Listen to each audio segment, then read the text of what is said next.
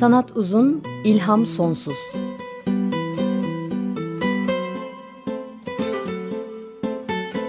Sanat üzerine psikolojik sohbetler. Hazırlayan ve sunanlar Şenol Ayla ve Timuçin Oral.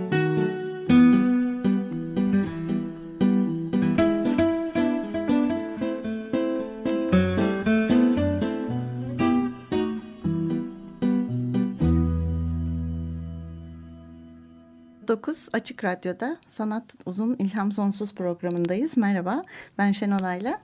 Merhaba, ben Timuçin Oral. Teknik Masa'da bugün Selahattin Çolak bize destek veriyor. Twitter hesabımız @sanat_uzun. Yine bugün de konuştuklarımızla ilgili görselleri ve linkleri Twitter hesabımızdan paylaşmaya devam edeceğiz. Geri bildirimlerinizi de bekleriz elbette. Mail adresimiz sanatuzunilhamsonsuz@gmail.com. Blog adresimizde ya da adı da sanatuzun@wordpress.com. Önceki programlarımızı Açık Radyo kayıt arşivinden dinlemeniz mümkün. Epeyce dinlendiğimizi görüyoruz. Bu da bizi sevindiriyor. Bu linki de Twitter hesabımızda bulacaksınız. Evet, önceki bölümde yaratıcılığı konuşmuştuk ve yaratıcı insanın doğasından bahsetmiştik. Yaratıcılığı anlamak üzere yapılmış birkaç çalışmadan da söz etmiştik. Hı hı.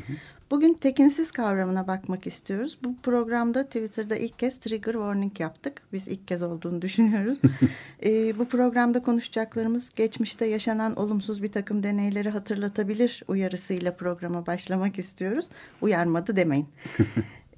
Ne demek tekinsiz? İngilizce'de uncanny, Almanca'da unheimlich. Tabii aslında önceden yaşanmış bir takım şeyleri dedik ama yaşandığının farkında olmadıklarını ya da olmayabileceklerini de söyleyelim. Çünkü bunu neden konuştuğumuza bakalım önce. Hani genel olarak hani felsefenin içinde üç temel bilimden söz edilir. Doğruluk üzerine kurulu mantık, iyilikle ilgili olan ahlak ve güzellikle kurulu üzerine kurulu olan estetik. Dolayısıyla estetiğin duysal alanının bütününü değil de güzel kısmını incelediğini iddia edenler var. Kant gibi, Schiller gibi, Wittgenstein gibi filan temel değerin sadece güzellikle sınırlanmasına karşı çıkıp yüce, trajik, komik, zarif, ilginç, çocuksu, naif, soylu, çekici, hatta çirkin bazen estetiğin inceleyeceği değerler içindedir. Yani insana dair her şey aslında, değil mi? Tam olarak öyle ve tekinsiz meselesi de tam o noktada zaten gündeme geliyor. İlk Alman filozof Schelling, mitolojinin felsefesi eserinde kullanmış 1800'lerin başlarında ama tekinsiz kavramı psikolojiye ilk kez Ernst Jentsch tarafından getirilmiş. Tekinsizin psikolojisinden bahsetmiş geçen yüzyılın başında. Tekinsizi şöyle tarif etmiş o, zihinsel, düşünsel olarak belirsiz olan bir şey ve onunla ne yapılacağı da dolayısıyla tam olarak bilinmeyen bir şey. Kişinin kendi yönelimi, kendi ortamdaki yönelimi ne kadar iyi ve rahatsa tekinsiz şeyler ve durumlar karşısında ne yapacağı da o kadar bilinmez ve onlardan gelecek izlenim de tanıdık değil. Yenç buna edebiyat alanından bir örnek veriyor. Şöyle diyor, öykü anlatırken tekinsiz bir etki yaratmanın en kolay yolu okuyucuyu belli bir karakterin insan mı yoksa otomaton mu olduğu konusunda şüphede bırakmak. Otomaton dediği otomatik kendine hareket eden makine. İşte daha geçen yüzyılın başında üstelik. Tabii evet. Çok önemli. Onların da yeni üretilmeye başlandığı zamanlar. İnsan mı yoksa otomaton mu olduğu konusunda şüphede bırakmak ve bunu yaparken de okuyucunun dikkatini doğrudan bu meseleye çekmeden alttan alta bir belirsizlik yaratarak bunu yapmaktır. Buna iyi bir örnek olarak da Hoffmann'ın Der Sandmann, Kum Adam öyküsünü veriyor Yenç. Ama Kum Adam'a daha sonra geleceğiz. Freud üzerinden. Kum Adam'ı geçen sefer de aslında söz ettik kısmen. Evet. Freud'suz olmaz. Freud'a geleceğiz. Freud, yani. Evet, olmaz. Doğru. Şimdi aslında bu Sandman dolayısıyla kuklalar, robotlar filan tekinsiz motiflerini anlatırken konuşacağımız şeyler. Ama gene önce evet tekinsiz ne? Hakikaten çünkü tekinsiz tuhaf bir söz ya. Tekin sıfat aslında. Tekinsiz de isimden türetilmesi gereken bir şeyken böyle bir garip şey ortaya çıkıyor, sözcük. İlk kez Freud Das Unheimliche doğru okudum herhalde. Evet. Şeyinde Ankeni makalesinde 1919'da bahsediyor ve korkunun kaynağı olarak gösterip bastırılmış olanın geri dönüşü diye formüle ediyor. Şimdi bu ne demek? Tekinsiz, tanıdık olmayan, tekin olmayan, uğursuz demek. Bu Almanca'daki Heimlich sözcüğünün hem evle ilgili tanıdık, yakın anlamları var, hem de gizli, yasak, töre dışı, yasa dışı gibi birbirine zıt anlamları var. Burada araya girip şunu diyebilir miyim Timuçin? Almanca'da Heimlich derken aslında çok fazla olumlu ve iyicil bir şey de söylemiyoruz. Eve yakın derken aslında içe atılmış, eve kapatılmış, dışarıdan kapatılmış, ev içinde saklanmış, gizemli değil ama gizli, gizlenmiş bir şeyden bahsediyoruz. Böyle olunca gizli, yasak, töre dışı anlamına da uyuyor aslında. Sanki en içeriye atılmış, saklı tutulmuş, gözden uzak tutulmuş, görülsün istenmemiş, hatta belki yok farz edilsin istenmiş bir şey. Unheimlich sır olarak ya da örtülü kalması gerektiği halde açığa çıkmış her şey oluyor buradan bakınca. Evet, ama yine de hani evin içinde ve gizli olunca nispeten tekin. Evet. Zıt anlamlar barındırsa da bundan yine bahsedeceğiz motiflerde, ama sonra bunun açığa çıkması tabii tekinsiz ya da unheimlich olan kısmı. Öte yandan da hani bir bakıma hani evde ama ya da evin içinde ama öteki dinden, öteki cinsten, öteki olan her şey aslında. Bunu Freud da böyle söylemiş hakikaten. Bilinçli düzeye çıkmaya çalışan karışık mesajları şifreli bir dile çeviren bir şey var içimizde diyor. Yani öteki içimizde aslında o biziz de diyor bir yandan. Ve diyor ki işte tekinsiz nesne kuşkusuz korkutucu olanla ilişkili. Sözcüğü tam olarak tanımlamak mümkün değil. Böyle olunca da genel olarak korkuyla daha çok örtüşüyor. Evet. Ve yine Freud'a göre tekinsiz aslında iyi bilinen ve çok eski bir korku türü. Zaten Heimlich'i sen çok güzel tanımladın. İçeri atılmış, dışa kapatılmış, ev içinde saklanmış, gizemli değil de gizli bir şey dedin. Evet, böyle bir şey. Yani evin içinde bir şey var fakat kapalı, çıkması istenmeyen, orada kalmış olan. Unheimlich bunun açığa çıkması. Açığa çıktığı zaman karşılaştığımız şey. Bu zaten bastırdığımız, bilinçli olmayarak tabii bastırdığımız bir şey olduğu için karşımıza çıkması da korkutucu olabiliyor. Yani yeni ya da yabancı bir şey değil, tanıdık, çok daha eskiden beri var olan bir şey. Yani insanın doğasına, özüne ilişkin bir şey. Fakat bastırıldığı için de yabancılaştığımız bir şey aynı zamanda. Daha korkutucu oluyor. Daha korkutucu oluyor bu yüzden de, doğru. İşte bu nedenle kendi bastırılmış dürtülerimizi yansıttığımız şeyler ya da kişiler bizim için en tekinsizi oluşturuyorlar. Bastırılmış olmasının sonucu olarak da yeniden ortaya çıktığında onu tuhaf, anlaşılmaz biçimde yabancı buluyoruz. O yüzden de korku, endişe aslında yaratıyor. Evet, Freud'un örneğiyle insanın yolunu kaybettiğinde istemediği halde dönüp aynı noktaya çıkmasının yarattığı ürkütücü bir belirsizlik duygusuna benzer bir duygu yaratmaktadır. Evet, işte bu da mesela o motiflerden hani dönüp aynı yere çıkmak. O zaman aslında hepimizin ortak olan ve olmayan korkuları var. Öyle bakınca acaba kolektif olan daha mı tekinsiz ya da kolektif veya sık karşılaşılan tekinsizler neler? Çünkü demin de söyledik, otomatlar dedik. Şimdi mesela dönüp aynı yere çıkmak. Bir takım motifler var. Mesela ölüm. Evet. Ama ölümün kendisi değil. Daha çok ölü görünme durumu ya da ölünün dirilmesi durumu. Bebek ve kuklalar, otomatlar, otomatonlar. Evet. Yinelemeler, tekrarlar. Burada daha çok kaderi kontrol edememeyi. Yani ne yapsak bunun dışına çıkamıyoruz. Dönüp duruyoruz. Normal bir akışta bir değil ama değil. Hep aynı yerde dönüp duruyoruz. Evet. Ve bunu da biliyoruz aynı zamanda. Evet. Dönme daha çok vertigo. Mesela bu da çok sevimsiz bir histir ya. Denge kaybı. Burada zaman uzay algısının bozulması. Aslında buradan çok yerlere gidiyor. Uzayda, zamanda yolculuğa falan bile gidebilir. İkiz görüntü, eş ruh denilen durumlar. Kopya. Asıl olandan emin olamamak. İkisi de kötü. Mesela bunu da konuşuruz yine. İkizler söz konusu olduğunda ikisi birden kötü olunca çok büyük bir problem değil mesela. Ama evet. İkizlerden biri iyi biri kötü olup hangisinin olduğunu bilmeyince çok daha kötü. Evet. Dolayısıyla perili ev, hayalet, şato aslında tam Unheimlich. Evet evet, mekanlar da önemli evet. Burada. Bunlara tek tek bakalım aslında ama önce bir müzik arası verelim. Start Wearing Purple, Gypsy Punk Band, Gogol Bordello'dan dinliyoruz. I want to tell everybody a true story.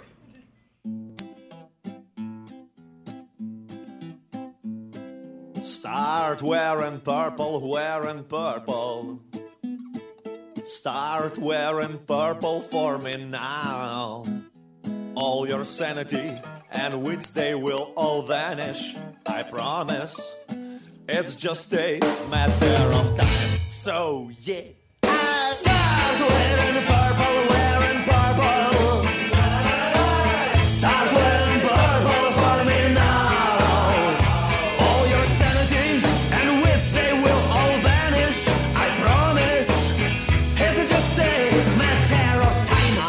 you since you were a 20. I was 20 and thought that some years from now a purple little lady will be perfect for dirty old and useless clown. So yeah.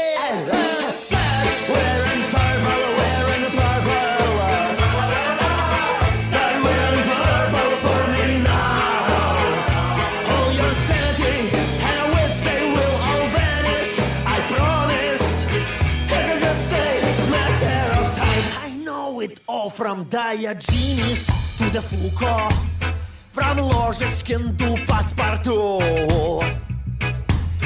И я клянусь, обоссав два пальца, что ты, а? Что музыка пошла от звука в уму. Start wearing purple, wearing purple. No, no, no, no.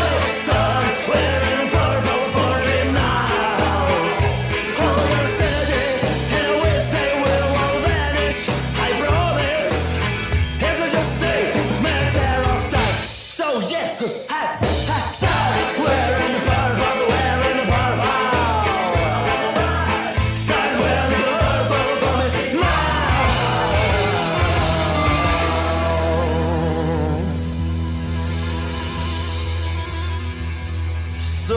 Don't you start wearing purple? Why don't you start wearing purple? Start wearing purple for me now!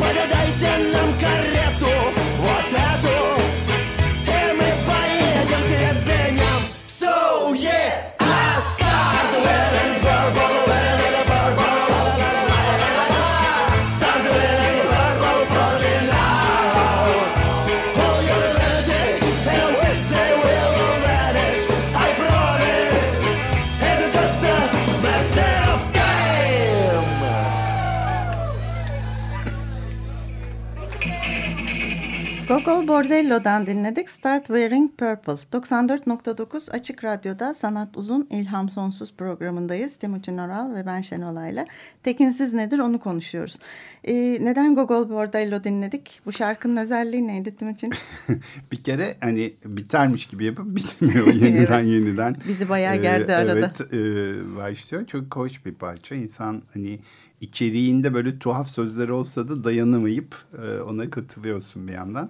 Mor giymeye başla, mor giymeye. Benim için şimdi mor giymeye başla. Bütün akıl sağlığın ve zekan tarihe karışacak diyor mesela. Çok iyi. Sen 20 olunca seninle buluştum ama düşünceler eskide kaldı. Mor küçük kadınları mükemmel yapar. İşte böyle çeşitli sözler var. Diyojen'den Foucault'a kadar hepsini bilirim. Lozgeç'ten Paspartu'ya diye devam ediyor. Böyle, evet, enteresan bir roman şarkısı. Tekinsiz kavramından ve motiflerinden söz ediyorduk. İlk söz edeceğimiz ölüm. Aslında ölüm değil, demin de söylediğim gibi, daha çok ölü görünmek, ölünün dirilmesi, beden bütünlüğünün bozulması. Bununla ilgili çok sayıda sanat yapıtı var. Öte dünyadan gelenler, zombiler burada daha çok gündemde. Mesela yine Catherine Earthman'ın Ölümle Yüzleşme, Morg'dan Foto Anlatım diye bir çalışması var ki bence bir, sanıyorum Uppsala Üniversitesi mi bir ya da Danimarka bir üniversitenin desteklediği bir çalışma bu aynı zamanda. Ve onu da aslında Twitter'dan linkini paylaşalım. Fotoğraflarını da paylaşmak isterdik ama niye paylaşmak istemeyeceğimizi. Linke gidince görürsünüz. Ama bir kere daha uyaralım. Şimdi aslında bu enteresan, bu coğrafyada ve tabii doğal olarak günümüzde sanal medya yoluyla çok sayıda ölü bedenle karşılaşıyoruz. Bunlar hoşumuza gitmiyor, canımızı sıkıyor, elbette rahatsız ediyor ama bunlar mesela tekinsiz görüntüler değiller. Değil esasında. Evet, mesela tekinsizlik hayaletleri, bilinemeyeni de akla getiriyor ama Freud da bunların hepsinin tekinsiz özellik taşımadığını söylüyor. Tabii, evet. Tam söylediğim bu. Yani Freud da Hamlet'teki gibi hayaletlerin bir kurmaca içinde çıktığı, tekinsizliğin temel özelliği olan belirsizlik ve kuşkuya yol açmadığı durumlarda korkutucu olsa da tekinsiz olamayacağını söylüyor. Onun için o ikizler örneği de o. Evet. Yani ikiz görüyor olmak bizi rahatsız etmiyor. Gözümüzü alamıyoruz onlardan, ama ayrı konu. Ama biri kötüyse. Ama hangisinin kötü olduğunu bilemediğimiz ve çeşitli durumlarda karşımıza birinin ya da öbürünün çıkması. Evet. Dolayısıyla ölümün, ölü görünmenin, dirilmenin, beden bütünlüğünün bozulmasının belirsizlik ve kuşku duygusuna daha çok yol açtığını söyleyebiliriz. Sinemada çok sayıda örneği var ama bunlar için bir başyapıt var aslında, bir Endülüs Köpeği. Evet, çok sevdiğimiz bir film. Evet, Buñuel'in. Film iki düşün bir araya gelmesinden oluşuyor aslında. Yönetmen Luis Buñuel'le Dali'nin düşlerinin bir ortaya karışığı gibi. Buñuel Dali'ye yaptığı bir ziyarette rüyasında ayı kesen ince uzun bir bulutla, filmde de ince bir bulut ayın, dolunayın tam ortasından geçiyor. Bir bulutla bir gözü kesen ustura gördüğünü anlatıyor. Dali de bir gece rüyasında karıncalarla dolu bir avuç bir el gördüğünü anlatıyor ve şöyle diyor: bu düşlerden yola çıkarak bir film yapsak nasıl olur? İlk etapta Buñuel bu fikre yanaşmıyor ama sonra ikna oluyor ve birlikte bu filmi yapıyorlar. Buñuel de otobiyografisi olan Son Nefesim'de şöyle bir şey anlatmıştı. Rüyasında gördüğü gözü kesen ustura imgesinin çocukluğuna dayandığını okumuştum, anlatmıştı kendisi. Çocukken arkadaşlarıyla kumsala gidip giyinme ya da soyunma kabinlerinde duvarlardaki tahtaların, ahşapların budak deliklerinden soyunan kadınları görmeye çalışıyorlarmış, genç yeni yetme olanlar olarak. Bunu bilen kadınlar da arada bir, hani olasıdır, dışarıdan birisi beni gözlüyordur diye ya firkete ya toka ya bir uzun etek iğnelerini deliklerden sokarlarmış. Bunu bilmelerine rağmen, orada oğlanların gözü çizdirme korkusuna rağmen gözlerini dayayıp kabinlerden içeriye bakmalarından vazgeçemediklerini anlatmıştı. Bu anının önce çocuklukta, sonra rüyasında, sonra filmde çıkışı ilginç geliyor bana. Gizli olan, gizli olanın karşısında, yani onun açığa çıkarma davranışı karşısında cezalandırılma. Tekinsiz bir durum o da. Evet, oradan kastrasyon da herhalde Sandmann meselesi üstünden gider. Onu da konuşalım sonra. Evet. Şimdi bu Salvador Dalí ile birlikte yaptıkları film bir süre sürreal bir sessiz film olarak Paris'te 1929'da ilk kez gösterime giriyor. Kısa bir süre için gösterimde kalacağını düşünüyorlar ama tam 8 ay oynuyor. Bunun için ilk gösterim için ücretli davetiyeler hazırlanıyor. İşte çok seçkin isimler bir araya geliyorlar. Buñuel başarısızlığa uğramam halinde seyircilere fırlatmam için cebimi çakıl taşlarıyla doldurmuştum diyor. Aslında bu da yine. Şöyle de okumuştum ilk gösterimiyle ilgili, gene kendi kitabında. Canlı çalınıyor. Sessiz sinema dönemi. Bir piyanist var ve bir şeyler çalıyor. İşte Buñuel'in seçtiği müzikleri çalıyor. O da hemen piyanistin arkasında, perdenin gerisinde ve salona doğru bakarak ellerinin cebinde taşlardan güç alıyor.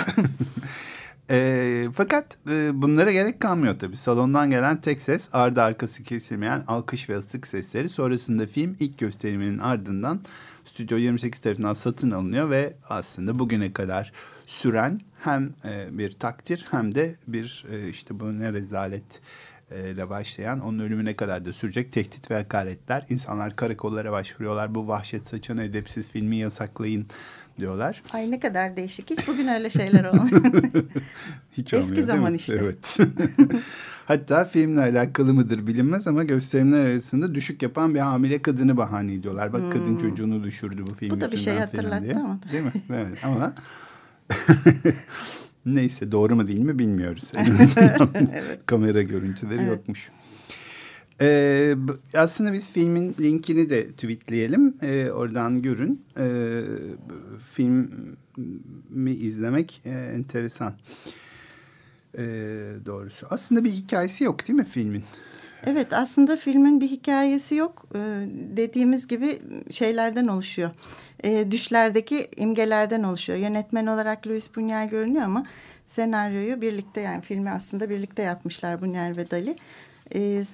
Müzikleri de Wagner'in Tristan und Isolde operasından, Beethoven'dan ve Buñuel'in seçtiği tangolardan oluşuyor. Daha sonra gösterimde kullanılanlar. Kendileri de oynuyor. İkisi de oynuyor. Daha sonra göndereceğimiz tweetlerde de göreceksiniz. Salvador Dalí de biraz sonra bahsedeceğimiz rahiplerden birini oynuyor. Bir hikaye yok. İki temel karakter var. İsimsiz bir erkek ve bir kadın var. Kronoloji çok tutarlı değil. Tam düşlerdeki gibi ne zaman olduğu veya doğru yönde bir zaman akımı olup olmadığı, akışı olup olmadığı bilinmiyor. Bir zamanlar yazıyor. Bazı sahnelerde 8 yıl sonra diyor. Arada ilgisiz olarak bu zaman bildiren ekranlar çıkıyor, sahneler çıkıyor.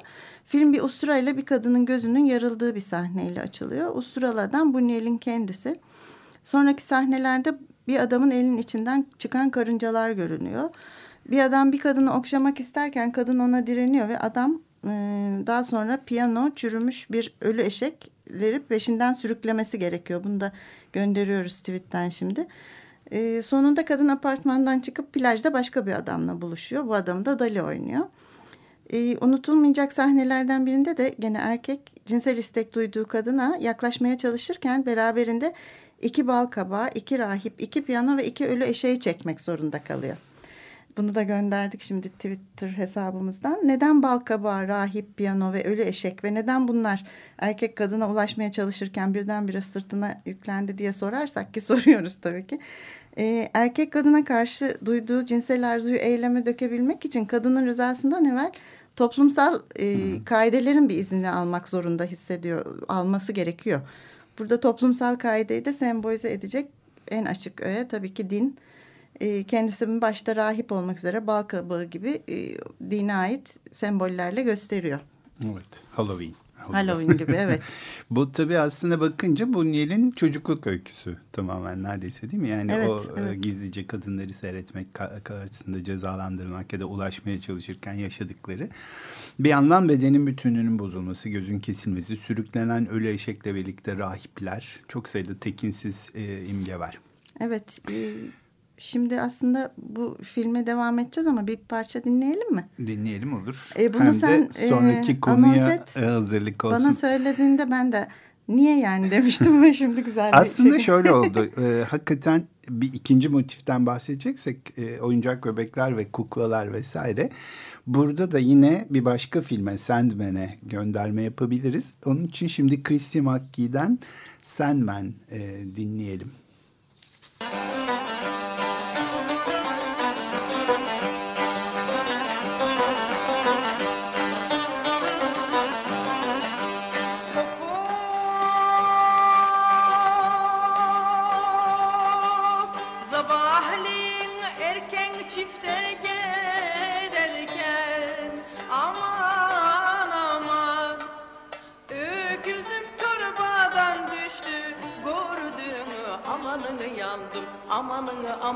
Amanını yandım, tiridine suyuna da bandım. Bedava mı sandın, para bidim aldım. Tiridine suyuna da bandım. Bedava mı sandın, para bidim aldım.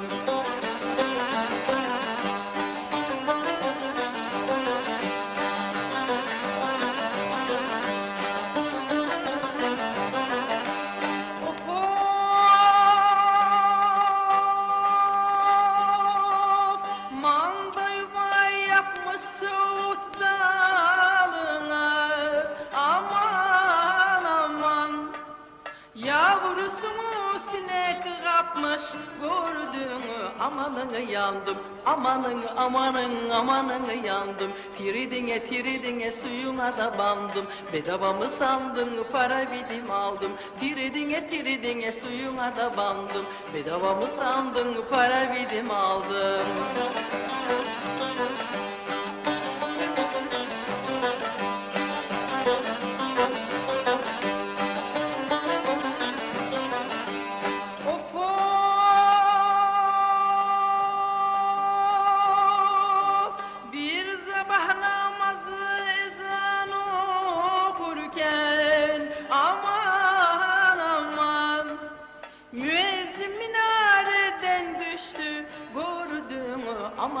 Yandım, amanın amanın amanın yandım. Tiridine tiridine suyuna da bandım, bedava mı sandın para bidim aldım. Tiridine tiridine suyuna da bandım, bedava mı sandın para bidim aldım.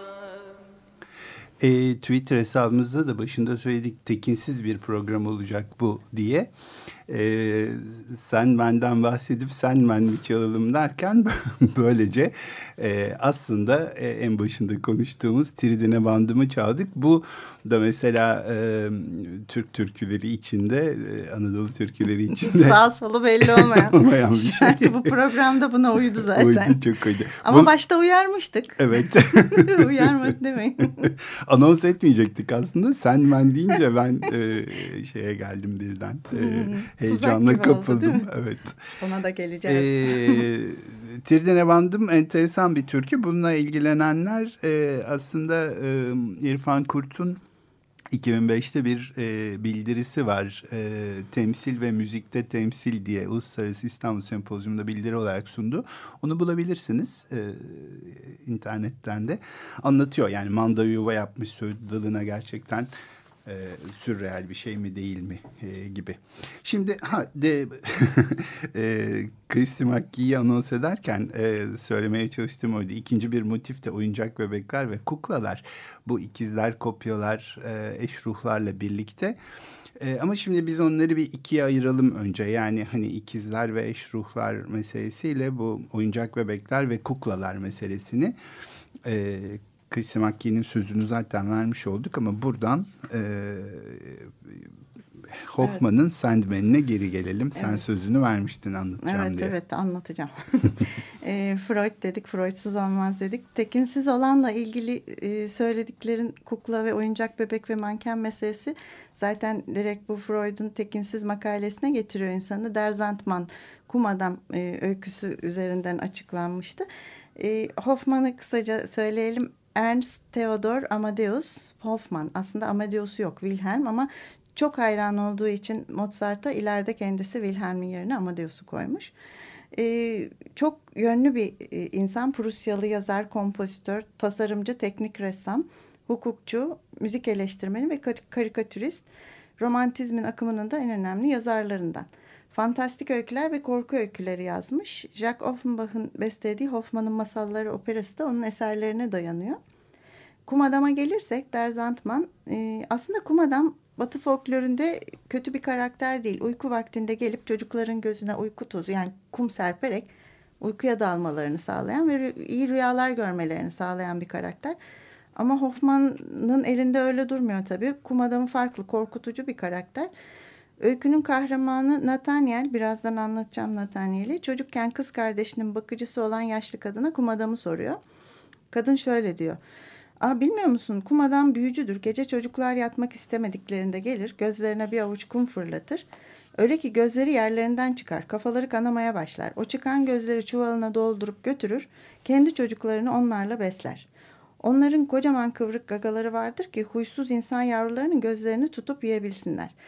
Bir çocuğu, zavallı bir çocuğu uyutmak için yapılan bu eziyete ne demek lazım hocam? Uyutmamak aslında değil mi?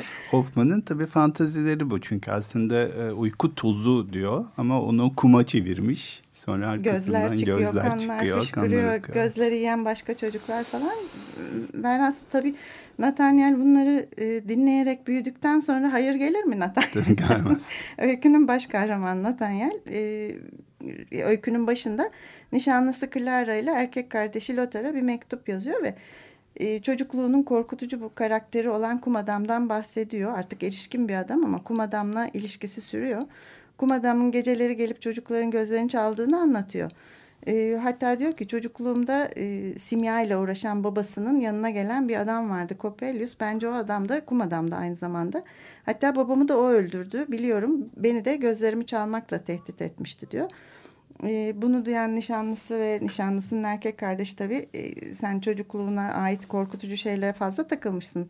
Oralarda durma, artık büyüdün, bunlar da gerçek değil diyorlar ama Nathaniel'in bu meşguliyeti devam ediyor. Öyle ki üniversitedeki hocasının da aslında kum adam olduğunu düşünüyor.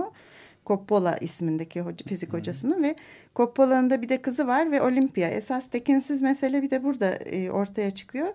Olimpia'dan çok etkileniyor Nathaniel. Çok hoşlanıyor. Hatta ona teklifte bulunacak. Birlikte olmayı teklif edecek. Ama bir yandan da korkuyor. Çok tuhaf bir şey var. Olimpia hem çok güzel hem çok inanamıyor. Gerçek mi değil mi? Çok anlaşılmayan bir karakter.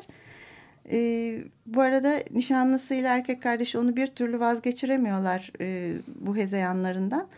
Ve Olimpia'nın sonuna doğru bir insan değil otomaton olduğunu anlayınca yıkılıyor Nathaniel ve geçiriyor, bir sinir krizi geçiriyor, hastaneye yatırılıyor.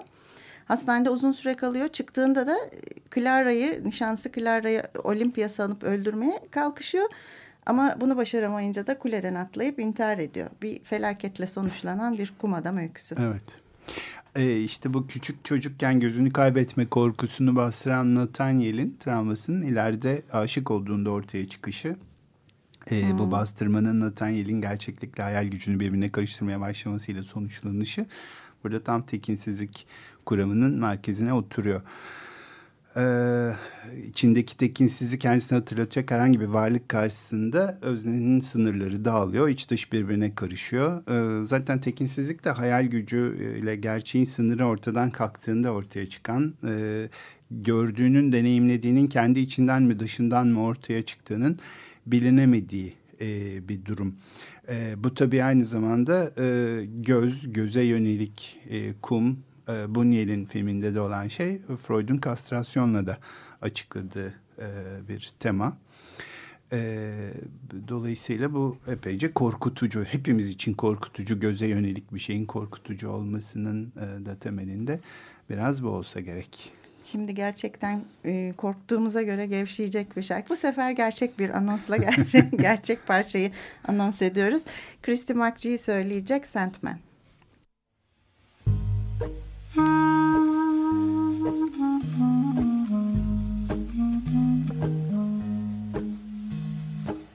Right before you close your eyes, whispering your prayers.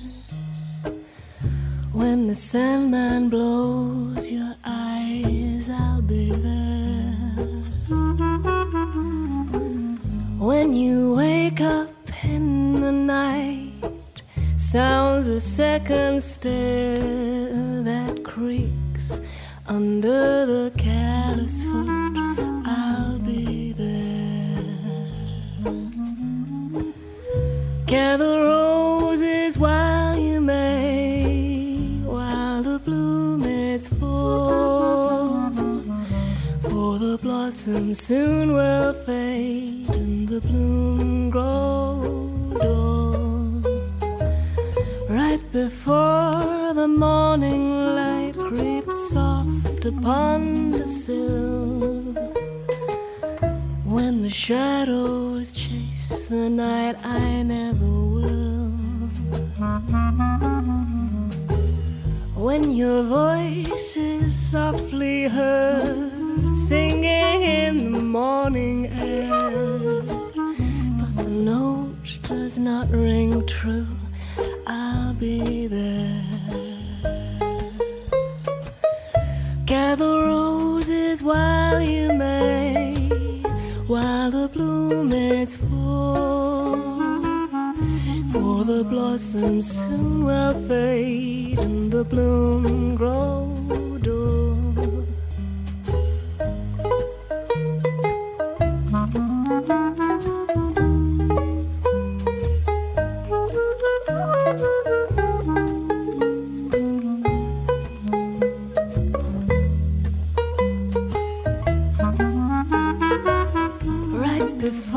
before you sleep at night, closing up the blinds in the window's black embrace, if you find the face of a lover long forgot, forgotten eyes, forgotten hair, forgotten words that stretch like salt. I'll be there. Gather roses while you may, while the bloom is full, for the blossom soon will fade and the bloom grow dull. Right before you close your eyes, whispering your prayers, when the Sandman blows your eyes.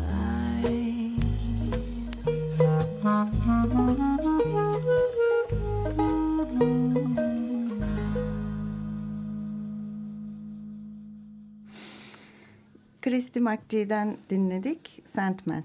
94.9 Açık Radyo'da Sanat Uzun İlham Sonsuz programındayız. Timuçin Oral ve ben Şenol Ayla. Tekinsiz nedir onu konuşuyoruz. Tekinsizden bahsederken tekinsiz motiflerinden de bahsediyoruz. İşte ölü görünmekten bahsettik. Beden bütünlüğünün bozulmasından bahsettik.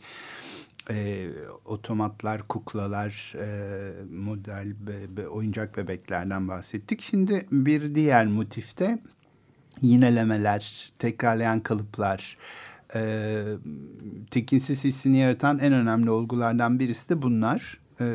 Freud bunu istemsiz tekrarın başka koşullarda masum olabilecek bir ortamı tekinsiz hale getirdiğini söyleyerek açıklıyor ve diyor ki bizi kaçamayacağımız, hani belki başka koşullar altında şans deyip geçebileceğimiz ama burada kaçamayacağımız bir kaderle karşı karşıya getirdiğini söylüyor ve diyor ki işte hani bu kaderden kaçamıyor olma hissi.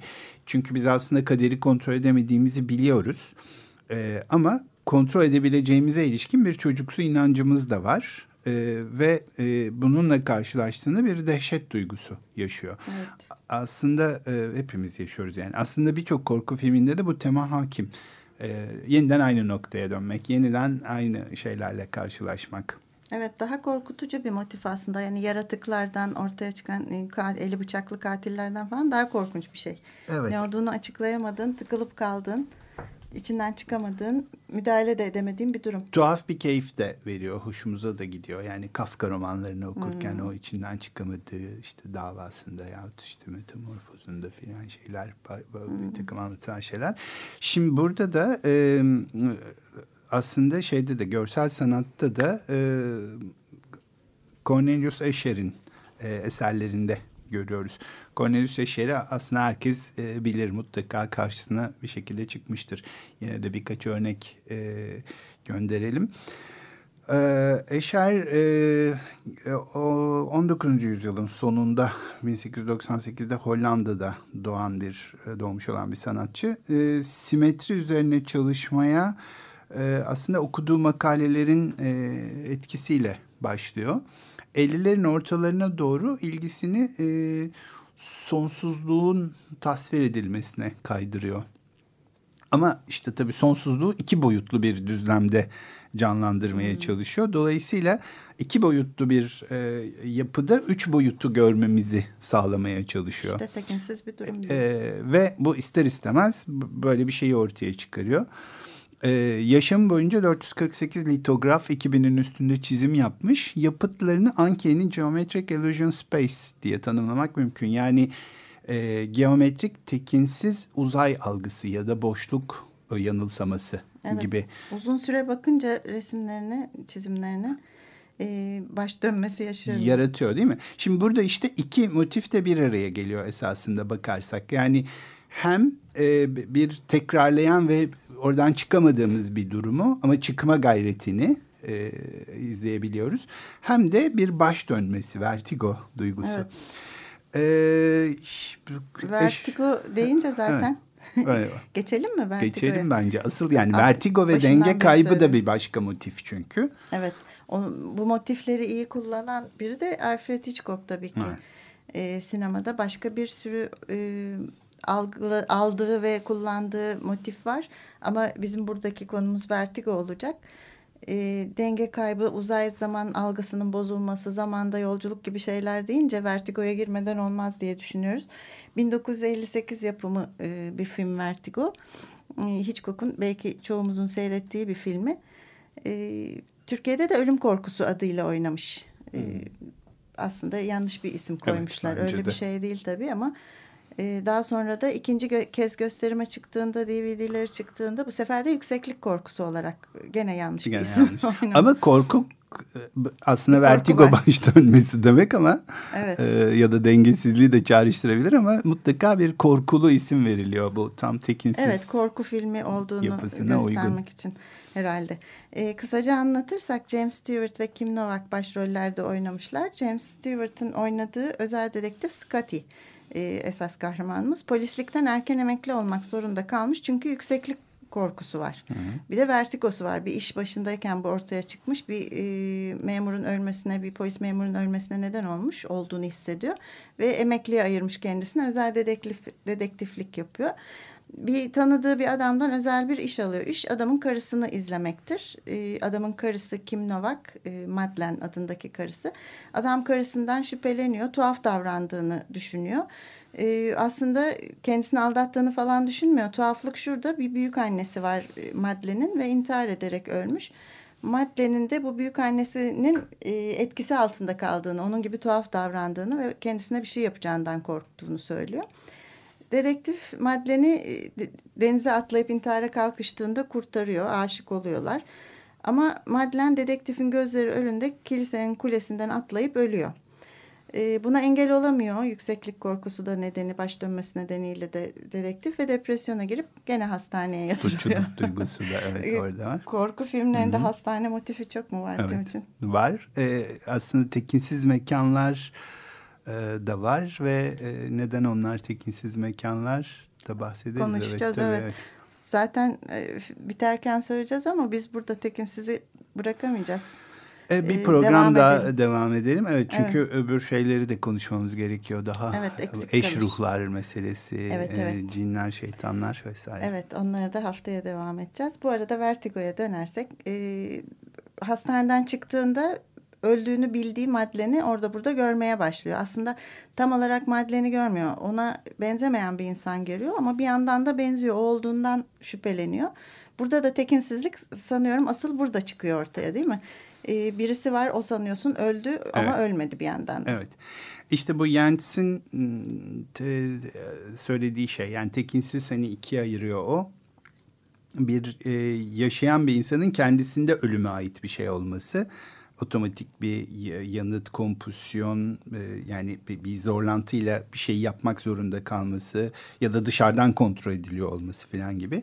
İkincisi öldü sanılan kişinin bir şekilde yaşama devam ediyor olması. Yani ölü görüntüsü evet. aslında. Ölüm değil de evet ölmüş gibi ama ölmemiş. Gibi. Hani zombiler örneğinde evet. olduğu gibi. Şimdi bu vertigoda ikisi de var aslında. Yani Madeleine büyükannesinin lanetine kapılmış gibi tuhaf davranıyor. Ölmüş birinden bir şeyler var sanki üstünde. Yani kontrol sanki, ediliyor evet. sanki ya evet. da işte içine haunted. İçine bir şey. Haunted da aslında haunted evden de yani perili ev. İşgal edilmiş, içine girilmiş. Tam Unheimlich değil mi? Unheimlich. Evet. Yani bunun görünür olması Unheimlich. Evet. Yani işgal edilmesi Heimlich değil de işgal hali, edildiğinin evet. görülüyor olması evet. Unheimlich yani tekinsiz olan. Ama öldükten sonra mesela Judy olarak ortaya çıkıyor sanki yeniden canlanıyor. Zaten filmin devamında aslında dedektifi kiralayan tanıdığının karısını öldürmek niyetinde olduğunu, onun için karısının rolünü oynaması için Judy adlı bir aktrise para verip onu Madeleine rolüne soktuğunu evet. Ve aslında Madeleine öldü sandığımız kuleden düşme sahnesinde kendi karısını öldürdüğünü, böylece ondan kurtulduğunu, Madeleine'in de gerçek kişiliği Judy olarak hayatına devam ettiğini görüyoruz. Tabii dedektifimiz biz gerçek haliyle Judy'ye rastlıyor. Evet.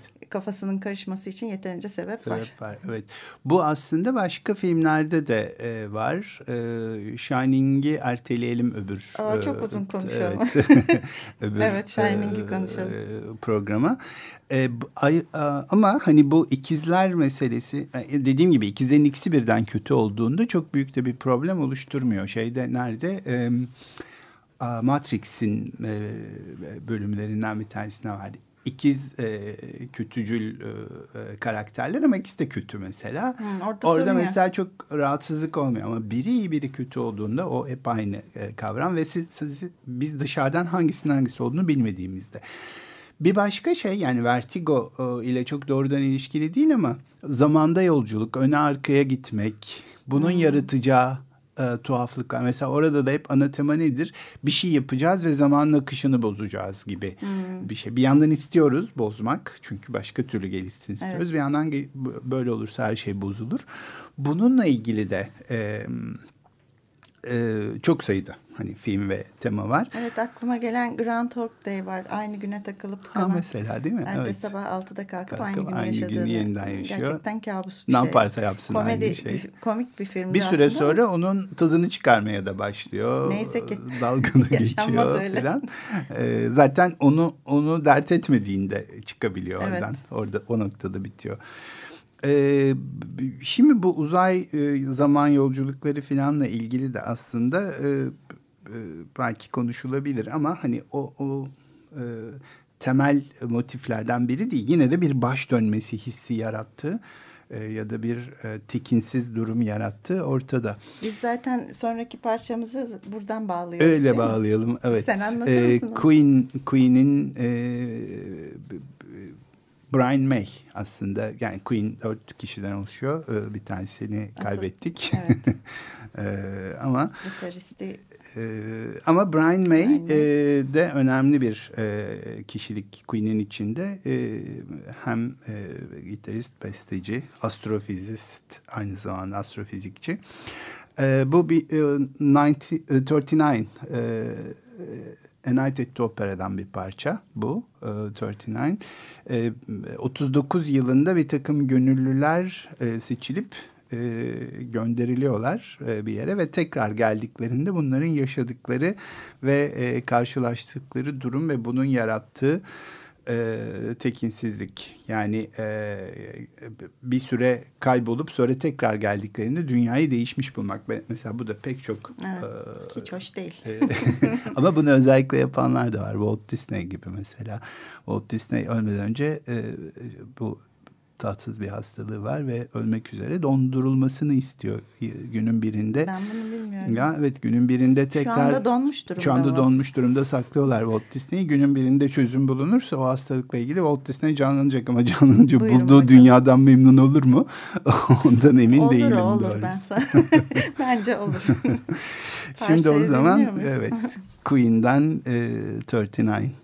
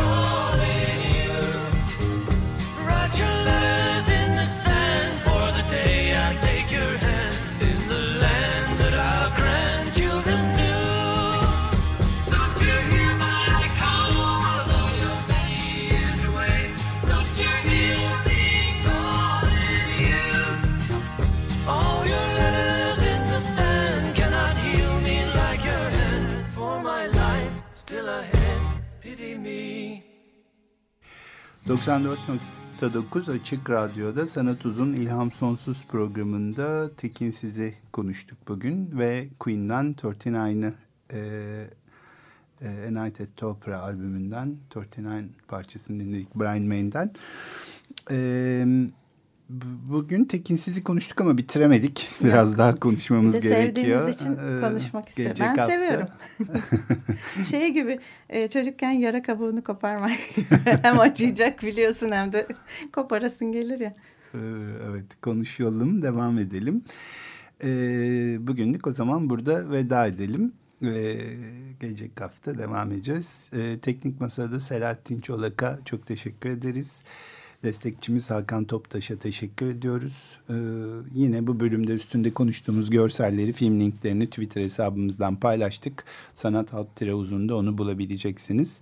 Kayıt arşivimizde yine Twitter hesabından da duyururuz ama Açık Radyo web sitesinden www.açikradyo.com'da bulabilirsiniz. Şimdilik hoşçakalın. Hoşçakalın.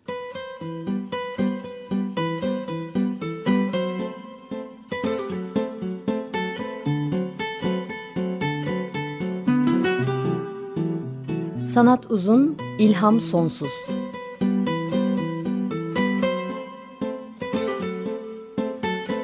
Sanat üzerine psikolojik sohbetler.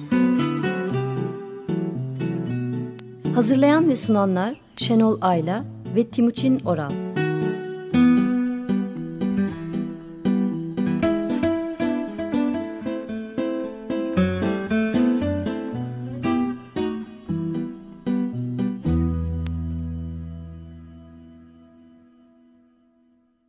Açık Radyo program destekçisi olun. Bir veya daha fazla programa destek olmak için 212 alan koduyla 343 41 41.